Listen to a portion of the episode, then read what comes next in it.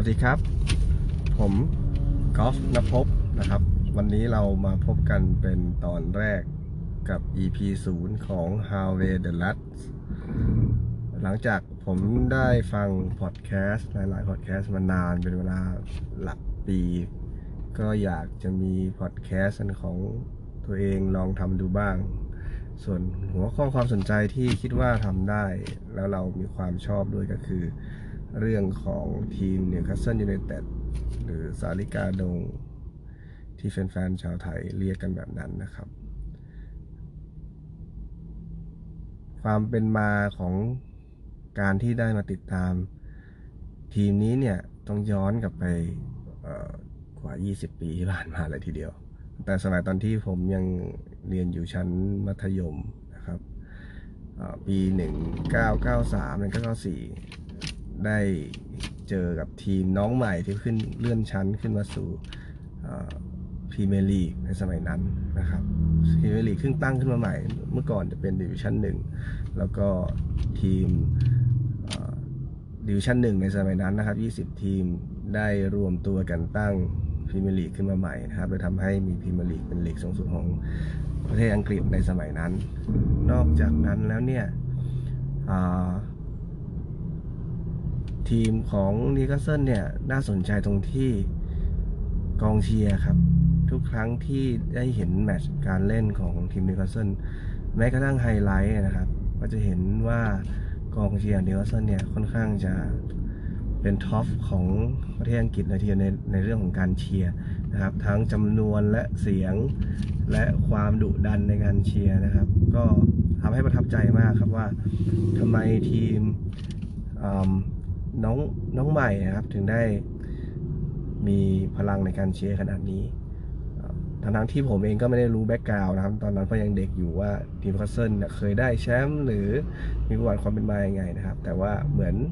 รักแรกพบที่เราได้เจอกันนะครับ เรารู้สึกว่าทีมนี้เนี่ยมันน่าสนใจนะครับ เพราะว่าตอนนั้นเนี่ยจะพูดตามตรงคือก็ยังเด็กนะครับ แล้วก็ ณตอนนั้นน่าจะประมาณสักมหนึ่งเพื่อนๆเองก็ยังไม่ได้ค่อยพูดถึงฟุตบอลเท่าไหร่นะครับ แล้วก็ แต่ว่ามีกระแสฟุตบอลโลกนะครับที่สหรัฐอเมริกานะครับ ปี 94 ตอนนั้นก็ทำให้เพื่อนๆตื่นตัวในเรื่องของฟุตบอลมากขึ้นนะครับ เพราะมีการดูถ่ายทอดสดอะไรต่างๆ ก็ทำให้เพื่อนๆเริ่มเลือกทีมเชียร์ได้แต่ว่าผมจะเริ่มเชียร์ก่อนที่ฟุตบอลโลกจะมา ทีเนี้ยเลยยิ่งตอกย้ำนะครับ การที่เราเชียร์นิวคาสเซิลเนี่ยมันทำให้เรา รู้สึกว่าเราเด่นกว่าคนอื่นเพราะว่าไม่ได้เชียร์ทีมที่คล้าย ๆ กับเพื่อนนะเพราะว่าส่วนใหญ่จะมีคนเชียร์ลิเวอร์พูลแมนยูอะไร กันเยอะแยะเป็นส่วนใหญ่ ส่วนที่มาของชื่อ พอดแคสต์นะครับ Howay the Lads ถ้าเป็นแฟนนิวคาสเซิลเนี่ยจะรู้ดีนะครับว่าประโยคนี้มันมันมีมันอยู่ที่ไหนนะครับ ก็เป็นประโยคที่เป็นคำที่เขียนติดไว้นะครับที่ที่บนอุโมงค์ทางเดินที่จะออกสนามที่นักเตะจะเข้ามาแข่งขันนะครับ ก็เป็นคำทักทาย ของชาว Geordie ไปแล้วนะครับ ว่าเวลาเจอกันก็จะเรียกHoway the Lads กัน ตรงนี้เนี่ยมันเลยเป็นที่มาว่าอยากจะใช้ชื่อนี้เป็นชื่อในการที่ให้ทักทายเพื่อนๆนะครับ ที่เข้ามาฟัง แล้วก็ได้แชร์เรื่องราวต่างๆเกี่ยวกับนิวคาสเซิลนะครับพูดถึงนักเตะแล้วเนี่ยในสมัยที่ผมเริ่มต้นเชียร์ครับ คนที่จำได้ฝังใจนะครับ แต่ว่าสุดท้ายเขาก็ไม่ได้เล่นให้นิวคาสเซิลยูไนเต็ด ยาวนานเท่าไหร่นะครับ ก็คือแอนดี้โคลตอนนั้นยังเป็นวัยรุ่นทำไมถึงจำชื่อนี้ได้ เพราะว่า เมื่อก่อนเนี่ย การที่จะติดตามเชียร์ฟุตบอลได้เนี่ย แมตช์ท้าสดเนี่ย มันมีน้อยมากนะครับ ส่วนใหญ่ก็เป็นเทป หรือว่าถ้าจะได้ดูกันเห็นเยอะสุดนะก็คือดูไฮไลท์จากรายการเจาะสนามนะครับ วันเสาร์ช่วงบ่าย ก็อย่างที่บอกครับว่าแอนดี้โคเนี่ยเป็นกองหน้านะครับแล้วก็ ยิงได้เยอะนะครับ เพราะฉะนั้นก็จะได้เห็นภาพจังหวะที่แอนนิโคยิงเข้าประตูแล้วก็มีชื่อเขาดีนบ่อยๆนะครับจะทำให้เราจำได้ นอกจากนั้นเนี่ยน่าเสียดายอย่างที่ว่าหลังจากนั้นเนี่ยก็ถูกแมนยูนะซื้อตัวไป แล้วก็ไปทำประตูช่วยแมนยูได้เยอะแยะมากนะครับ แต่ว่าเรื่องของกองหน้าของของนิวคาสเซิลเนี่ยก็ไม่ได้ ไม่ได้ขาดหายไปถึงแม้จะขายแอนดี้โคลไปเนี่ยก็ยังมีอีกหลายคนเลยที่เด่นๆนะครับเหมือนเซอร์เลสเฟอร์ดินานด์หรือตำนานอย่างอลันเชียเรอร์นะครับมันทำให้เห็นว่าทีมที่เน้นเกมบุกเงี้ยครับมีเสน่ห์มากนิวคาสเซิลคือทีมที่เน้น entertain คนนะครับ โดยเฉพาะในยุคของคิงเคฟที่เดินหน้า บุกตะลุยไปนะครับ เสียประตูไม่เป็นไรแถมกองหลังก็คนยังยิงประตูได้ต่างหากตรงนี้มันเลยทำให้ยิ่งติดตามยิ่งหลงรักนะครับ ถึงแม้ว่าช่วงความสนุกความมันของบอลแบบ entertain เนี่ย จะจะอยู่ได้ไม่นานมาก เพราะว่าในปี 96 หรือ 97 ไม่แน่ใจเหมือนกัน หลังจากที่พลาดแชมป์นะครับ แล้วก็คิงเคฟคุมทีมได้มาได้ประมาณ 5-6 ปีเนี่ยก็รู้สึกเหมือนอาจจะ fail นะครับหรืออิ่มตัว ก็เลยเลิกคุมทีมนิวคาสเซิลไป หลังจากนั้นก็รุ่นรุ่มรุ่นดอนมามีผู้จัดการทีมที่เข้ามาแต่ว่าดัลกลิชหรือว่ากุลลิทก็ไม่ได้ สร้างผลงานอะไรที่ประทับใจ เพียงแต่ว่าทีมเนี่ยมีทีมที่ดีเป็น background อยู่แล้ว ก็เลยอาจจะพอพยุงตัวได้ได้อันดับยังอยู่ในครึ่งบนของตารางอยู่แต่ว่าตัวของนักเตะบางคนดีๆก็ถูกปล่อยขายไปเยอะนะครับ อย่างอีกเหมือนชิโนล่านะครับเซอร์เลสนะครับก็ถูกขายไปที่สเปอร์นะครับ แล้วก็อีกหลายตัวเลยที่ถูก ขายออกแล้วถูกทดแทนด้วยนักเตะที่เกรดอาจจะไม่ได้ได้ได้ดีในความรู้สึกของของแฟนบอลเท่าไหร่ครับจนกลับมาในยุคของปู่บ๊อบนะครับเซอร์บ๊อบบี้ร็อบสันที่เป็นชาวจอร์ดี้แท้ๆนะครับ แล้วก็เป็นผู้จัดการทีมทีมชาติอังกฤษมาก่อนรวมถึงบาร์เซโลนาก่อนที่จะย้ายมานิวคาสเซิลเนี่ย ก็เป็นผู้จัดการยอดกุนยอดกุนซือเลยดีกว่า และด้วยความเป็นชาวจอร์ดี้เนี่ยทำให้รู้ว่า แฟนๆทูนอาร์มี่เนี่ยชอบอะไรทำให้สไตล์การเล่นบอลแนวรุกและ entertain แฟนๆเนี่ยได้กลับมาเป็นรูปเป็นร่างอีกครั้งนะครับ ตรงนี้เนี่ยทำให้ตัวทีมเนี่ยสามารถทำผลงานได้ดีนะครับ แล้วก็กลับมาบิดสูงได้อีกครั้งหนึ่ง สามารถเข้าไปลุ้นในยูฟาแชมเปี้ยนลีกนะครับ ได้แล้วก็มีลุ้นระดับ top four นะครับ ของตาราง แต่ว่าเนื่องจากเอ่อเหตุการณ์หลาย ๆ อย่างนะครับ สุดท้ายปู่บ๊อบก็ถูกปลดในในสมัยของอเจ้าของทีมเป็นคุณ เฟรดดี้เชฟเฟิร์ดนะครับ ซึ่งจริง ๆ แล้วในยุคนั้นเนี่ยก็เรามีทั้งดาวรุ่ง มีทั้งเเงินในการในการ shop นะครับนักเตะเข้ามาสร้างสถิติตั้งแต่ตัวอลันเชียเรอร์นะครับ แล้วก็ตัวของไมเคิลโอเว่นนะครับ แล้วก็สุดท้ายเนี่ย หลังจากบ๊อบไปเนี่ยก็เหมือนทีมจะเริ่มตกต่ำลงนะครับ เพราะว่าผู้จัดการทีมที่เข้ามาคุมเนี่ยก็ไม่ได้เป็นผู้จัดการทีมเกรดที่ดีเท่าไหร่ แล้วก็รวมถึงหลังจากถูกไมค์แอชลีย์เข้ามาเทคโอเวอร์เนี่ยยิ่งทำให้การสไตล์การบริหารทีมนะครับ เปลี่ยนไปแล้วก็ทีมก็ตกต่ำลงจนถึงขั้นตกชั้นไปเล่นในแชมเปี้ยนชิพถึง 2 ครั้งนะครับ ตรงนี้เนี่ย จะเห็นว่าติดตามกันเชียร์มานานนะครับ ตั้งมีตั้งแต่ยุครุ่งเรืองสุดๆ จนถึงตกต่ำก็ตกต่ำครับ แต่คงไม่ได้เรียกว่าตกต่ำสุดๆ เพราะถ้าเทียบกับซันเดอร์แลนด์แล้วเนี่ย หรือหรือลีดยูไนเต็ดหรือหลาย ๆ ทีมนะครับ ที่ตกชั้นลงไปเนี่ย แล้วก็กู่ไม่กลับลงไปเล่นในลีกล่างถึง 3 ระดับอะไรเงี้ยครับถือว่าทีมนิโคลสันยังยังโชคดีอยู่ที่กลับมาได้เร็ว นะครับไม่ไม่ว่าจะตกครั้งตกชั้นกี่ครั้งนะครับ ก็กลับมาได้เพียงใช้เวลาแค่หนึ่งฤดูกาลแล้วก็ยังเป็นแชมป์ทิ้งห่างอันดับสองอย่างชัดเจนอีกด้วย ตรงนี้เนี่ยทำให้เห็นว่าสปิริตของทีมเนี่ยมีอยู่ในระดับที่เเราเห็นได้ชัดเจน เพราะว่าส่วนหนึ่งคือเสียงสนับสนุนของแฟนบอลทุกครั้งที่มี มีแมตช์ด้วย ไม่ว่าจะเป็นในพรีเมียร์ลีกหรือแชมเปี้ยนชิพเนี่ย แฟนๆ เข้าไปเชียร์ในสนาม เต็มความจุแล้วก็ส่งเสียงเชียร์ทุกครั้ง ตรงนี้ทำให้นักเตะของเราเนี่ยก็วิ่งกันเต็มที่ แล้วก็ล่าสุดนี้นะครับ คิดว่าเพื่อนๆ น่าจะได้ยินกันมา ข่าวเกี่ยวกับการซื้อขายสโมสรนะครับอ่า ที่กำลังตื่นเต้นกันอยู่เนี่ย ก็หวังว่ามันจะเป็นแสงสว่างปลายอุโมงค์นะครับ ที่เราต้องทนกับยุคของในเรียกว่ายุคมืดเลยก็ได้ ในสมัยของไมแอชลีย์ที่เป็นเจ้าของเนี่ยต้องทนมาถึง 12 ปีนะครับ แล้วก็ลุ่มดุมดอนดอนต้องใช้ชีวิตเอาตัวรอด โดยมีงบประมาณอยู่อย่างจำกัดนะครับ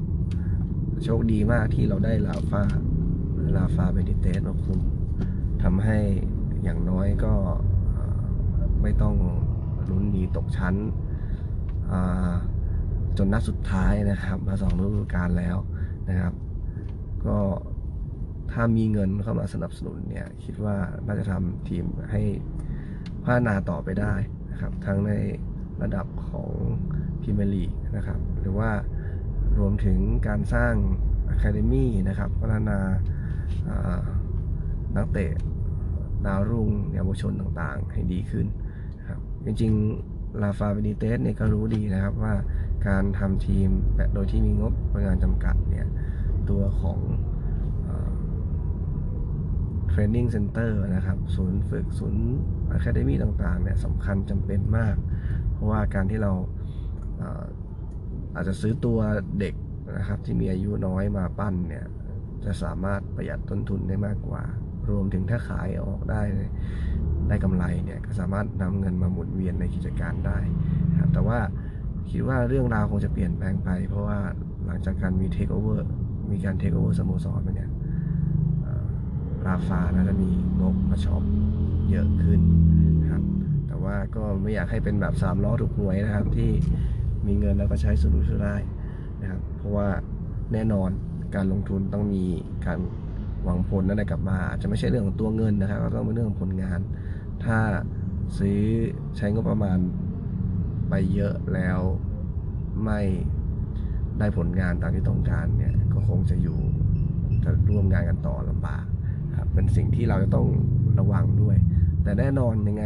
ตลาด ครั้งนี้ถ้าเทคโอเวอร์สำเร็จจริง ๆ มีงบประมาณมาเพิ่มจริงๆนะครับยังไงโดนโกงค่าตัวแน่นอน เพราะว่า ทีมอื่นก็รู้ครับ ว่าเศรษฐีมาซื้อนักเตะเขานะครับ ก็ต้องเล่นตัวเป็นธรรมดา